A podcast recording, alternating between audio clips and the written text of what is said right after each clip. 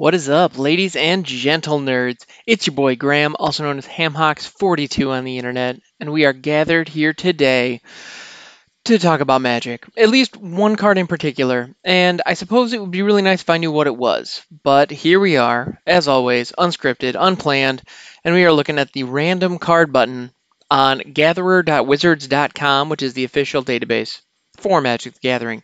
All right, let's go. What are we talking about today? Well, whatever it is, it's going to be, we're talking for at least 10 minutes. Okay. The card that came up is Blizzard. And that is an enchantment for two green. So green and a green enchantment. This is from Ice Age, appropriately given the name. And uh, there are a couple things I'm noticing right out of the gate. So the artwork is very striking. It is clearly it's a picture of it's a close up on a face uh, of a, an apparently human face um, with that that has just been covered in snow. Like think Jack Nicholson at the end of The Shining. It's very much like that. Um, except a little more visceral. Like the snow is clearly blowing from behind this person. Um, so it's almost like a snowdrift has formed up around their head. So that's kind of yeah, that's kind of nasty. Um, yeah, they're having a rough day, clearly. And it's, you know, yeah, they're caught in a blizzard, just like it would suggest. I'm also noticing that they're wearing the part of part of their right hand is visible, and it looks like they're wearing fingerless gloves. Which so they knew it was going to be cold, but it looked like they didn't know how cold it was going to be. Also, just throwing it out there, no hat. That's a bummer because yeah, that would definitely help at least a little. Um, all right, so the the card itself. So we have Blizzard. Let's go ahead and scroll down to the Oracle text. So here's how it would play today. So card text, cast this spell only if you control a snowland. Okay, so you need to have a snowland. Great. Cumulative upkeep of two generic. Ugh. If you're not familiar with cumulative upkeep, it is a huge pain in the butt. There's a very good reason why Wizards is basically not using this mechanic anymore. The way that it works is with traditional upkeep, when you hit the upkeep phase appropriately enough, which is after you've untapped but before you draw, when you hit the upkeep phase, you have to pay any upkeep costs that are on permanents you control. It's something that they did back in the day to give an extra cost for having very large, very powerful creatures. They did away with it, I think, um, purely for just playability and fun. I think it just wasn't fun to lose out on mana in the long term because you've committed it to one permanent turn over turn over turn. So I think they realized that it wasn't really worth that much, um, and it ended up detracting from the game. So they took away from it. But you have cards like this that have a cumulative upkeep, and what that means is. Actually, let me just go ahead and read the reminder text here. At the beginning of your upkeep, put an age counter on this permanent, then sacrifice it unless you pay its upkeep cost for each age counter on it. So in this particular case, this card costs a cumulative upkeep of two, which means you need to put you need to so you put a counter on it, an age counter as it's known. Then you have to pay two two mana at the beginning of the first at the beginning of your upkeep. So the first upkeep after you have this in play, you have to pay that cost. Then once you've paid that, on the next go round, during your next upkeep, you have to put a second age counter on it. Now you have two, and so now you have to pay a total of four. So, and, and that continues. It it accumulates, hence cumulative upkeep. Um, yeah, so that's just rough. And so cumulative upkeep's a huge pain. Now there are some ways around that. There are opportunities to remove age counters with cards like uh, Power Conduit and and the like. There are other ones that um, I think Soul Diviner is the the other one that takes counters off of permanents. Those types of things that remove counters, you can take advantage of those to remove those age counters and prevent some of this. Um, yeah, so that's something. But uh, here we're here we are just talking about the cost, and we haven't even talked about what the card actually does. So here we go. Good. Get to the good part. So you're paying. You, you have to have a snowland, so you already have a restriction on when you play it. There's this cumulative upkeep that could become really crippling really fast. Like within the second turn, you're paying four mana. Within by the third turn, you have to pay six. So as a two drop, you really can't keep this thing around very long. So, what do you get? What's the benefit? Creatures with flying don't untap during their controller's untap steps. Ah, okay. I mean, that's a cool effect, being able to lock out lock down every single creature with flying, but I think they overvalued it a bit. Yeah, this is just a little too expensive. Um, yeah, so this is from Ice Age, and this was a rare. So they clearly thought this was really powerful. I don't know what flyers were rolling around back in Ice Age that could have made this worth it, but yeesh. Um, yeah, I don't, I don't get it. I think even if that had been a standard upkeep, so if you had to pay two and basically just keep those two tapped for the rest of the game for as long as Blizzard was here, and it locked down all flying creatures, okay. You know, that all of a sudden feels a little more reasonable. So the idea is okay, I tap these two forests, and now no flyers are allowed to untap. So, okay, that that's interesting. Um, there there are a couple of flavor notes.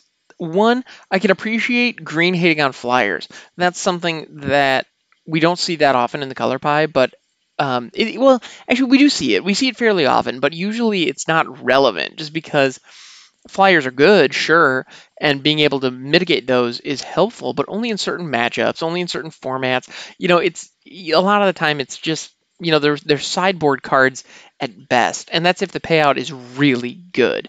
So, it, just because they're just you can't count on your opponent having flyers. It's not reasonable because if your opponent all of a sudden drops a goblin deck in front of you, it's like, well, all right, great. I'm glad I have all these hosers that I can't use anymore. And so this is a situation with Blizzard where you just don't get any. You know, if your opponent's not paying not playing flyers, you could dump 10 mana into this thing and get no benefit for it. I mean, why you would continue to pay the upkeep cost at that point, I don't know. But, you know, it's a, it's a dead card. It doesn't do anything. So that sucks. Yeah, I mean, being able to. Uh, there are certain situations when this could completely lock out a game, though. If your opponent is running a significant number of flyers for any reason, whether you're going up against a bird deck, dragon deck, even or non-tribal where they just happen to have a really good flying finisher. That's not uncommon. If if you look at a lot of the different cards out there, a lot of stuff flies. It is a very common ability. So, okay. Now, there is one detail about this card specifically that makes it I mean, there's a lot about this that makes it less than ideal. I try not to use the word unplayable because there's always a circumstance to play anything. Um, but even the, if that circumstance is a casual thing to make your friends laugh because you actually played that thing. Um, this is one of those. Blizzard is one of those where if you want to slot it in a commander deck just to see your friends go, wait, what? It does what? Really? That's that's about the value you get out of this because it's just not. It's just not very good at the end of the day. Um, but actually, one there is and actually here's a weakness an interesting interaction that makes this even worse that i'm just going to go ahead and throw out. If your opponent is running a deck that allows them to proliferate they can add age counters to this and make it accumulate even that that much faster.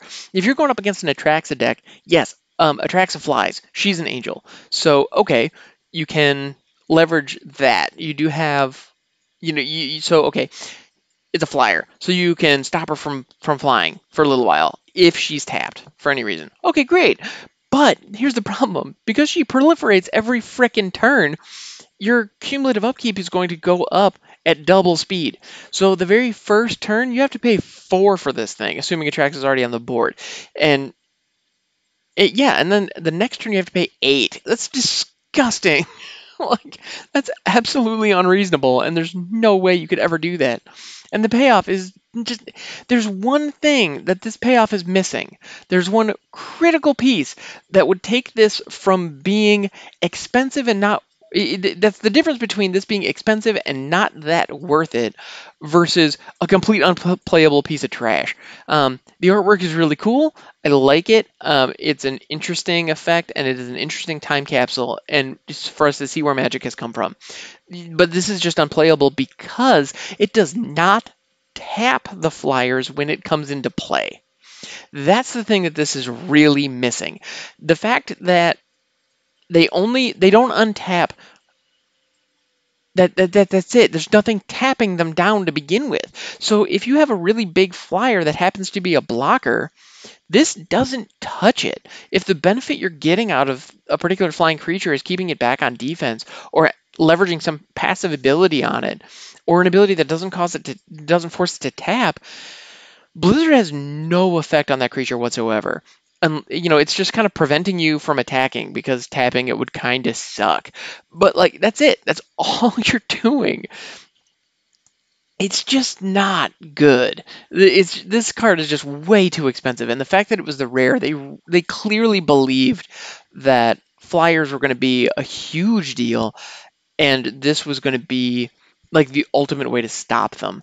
And yeah, no, it's just not there. That said, though, when we look at this, we can see the we can see the steps that brought us to things like um, I believe Squall and uh, Plummet. You know, the, those cards that hose flyers in their own unique way, um, or that that take down flyers specifically.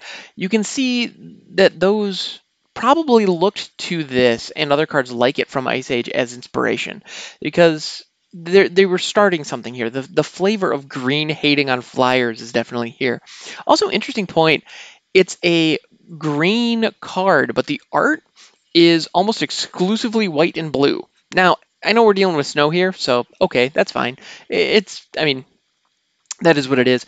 But it's an the other thing I find fascinating is it's a tap down effect, or it's a lockdown effect, which is traditionally blue, and the artwork is tradition is very blue, but it's hosing on flyers, so it's green. Like if anything, this almost feels like a weird combination. Like if they were to reprint something like this in Simic, it would make a weird sort of sense. Simic, uh, for new players, being the green blue color pair. That's something where blue locks things down uh, generally as its primary form of removal, and green hates flyers and does a lot of stuff to remove flyers from the game. So removing flyers by tapping them down feels like an interesting intersection of those two colors that we don't see very often. So that like if this was printed today as an uncommon with no cumulative upkeep and it cost one blue and one green, I think this would be actually really fun. Like not great, but fun. And I would I would play that. You know, actually something like that. If it had no upkeep, no cumulative upkeep, and only cost two, that actually probably have to cost four because of its impact in, in commander and those types of things. It is situational though, so you could probably make an argument from anywhere between two and four. In in any case, you know I, that's one of those where printed at four as a rare, um, or no, sorry, printed at four as an uncommon, printed at three if you want to go rare. I think is where that would fall. Um, or hmm, that is okay. Printed at three at rare, and it does not. And the text functions the same way today, where it does not tap the creature when it comes into play. If you had a card today that cost one generic, one blue, one green, and it was an uncommon that said uh, creatures with flying do not untap during their controller's untap phase, or untap step, as it's called now. That would be interesting um, I, you know, that actually would be really fascinating, and I would play that probably. You know, I'd probably have one of that in, you know, like I have a, I have a um, Sultai combo deck in Commander. One of those to help slow down any any uh, any like aggro strategies that my opponents are using through the air. That could be nice. You know, like that could be a more specific like way of going after those types of strategies. As this stands, it's just way too expensive. That's the bottom line. It's just too expensive for what it does. Take the upkeep off, make it regular upkeep instead of cumulative upkeep. Like there are some ways around that that you can make it suck less, but at the end of the day, it's just the cost. The cost is just so high for an effect that's fine. You know, in the right situation, that effect could be game defining. Like there, there is a chance that this card by itself can lock your opponent out of a game. That's cool. Like there are very few cards that do that. You know, but it has to be just the right opponent. And the other thing is any new creatures they put down that get at least one swing unless you have something that can force them to come into play tapped. If you have other effects that that force cards to come into play tapped, which if I'm not mistaken, a lot of those are um, A lot of those are white. There's some other ones I know. I think it's what is it? Uh, Chaos Orb, I think. Anyway, that, that's an artifact that does that. That kind of thing. All of a sudden, that can produce a combo that could be really useful, and that could be fun. But I don't know. The the other card actually that I want to call out that this is reminding me of is I believe it's called Dense Canopy. And what that does is it basically makes flying shadow. And what I mean by that is only all flyers can only block other creatures with flying. So if a creature does not have flying, a creature with flying cannot block it all of a sudden. So so you have flyers and then you have non-flyers, and those are two separate like levels. Those are two separate levels of combat that are occurring um, apart from each other. And the reason I liken it to shadow is because a creature with shadow can only be blocked by other creatures with shadow, but they can also only block creatures with shadow. So it functions almost identically, with one key exception, and that's reach. Um, but so because a creature with reach can block a creature with flying, as well as a creature on the ground, but a creature with flying can only block other creatures with flying. Anyway, that's dense canopy. That's from the Kamigawa block. That has nothing to do with Blizzard other than that it is a, I believe, a two drop enchantment that impacts the game and modifies the way flyers operate.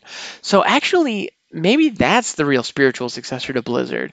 Um, yeah, I don't know. There's there's there are the the bones of something really cool here. There are a few I don't know, there, there are a few things about this card that are interesting. I mean, clearly here I've been talking about it for 15 minutes. So it's got the juices flowing this was clearly a predecessor to some cards that we know and love today.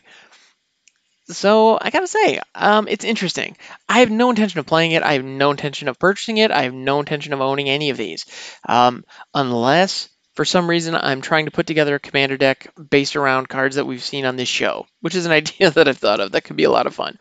But uh, aside from that, and like silly kind of interactions, there's no way uh, I'm touching this. Unless, ooh, actually, another thing I'm thinking of.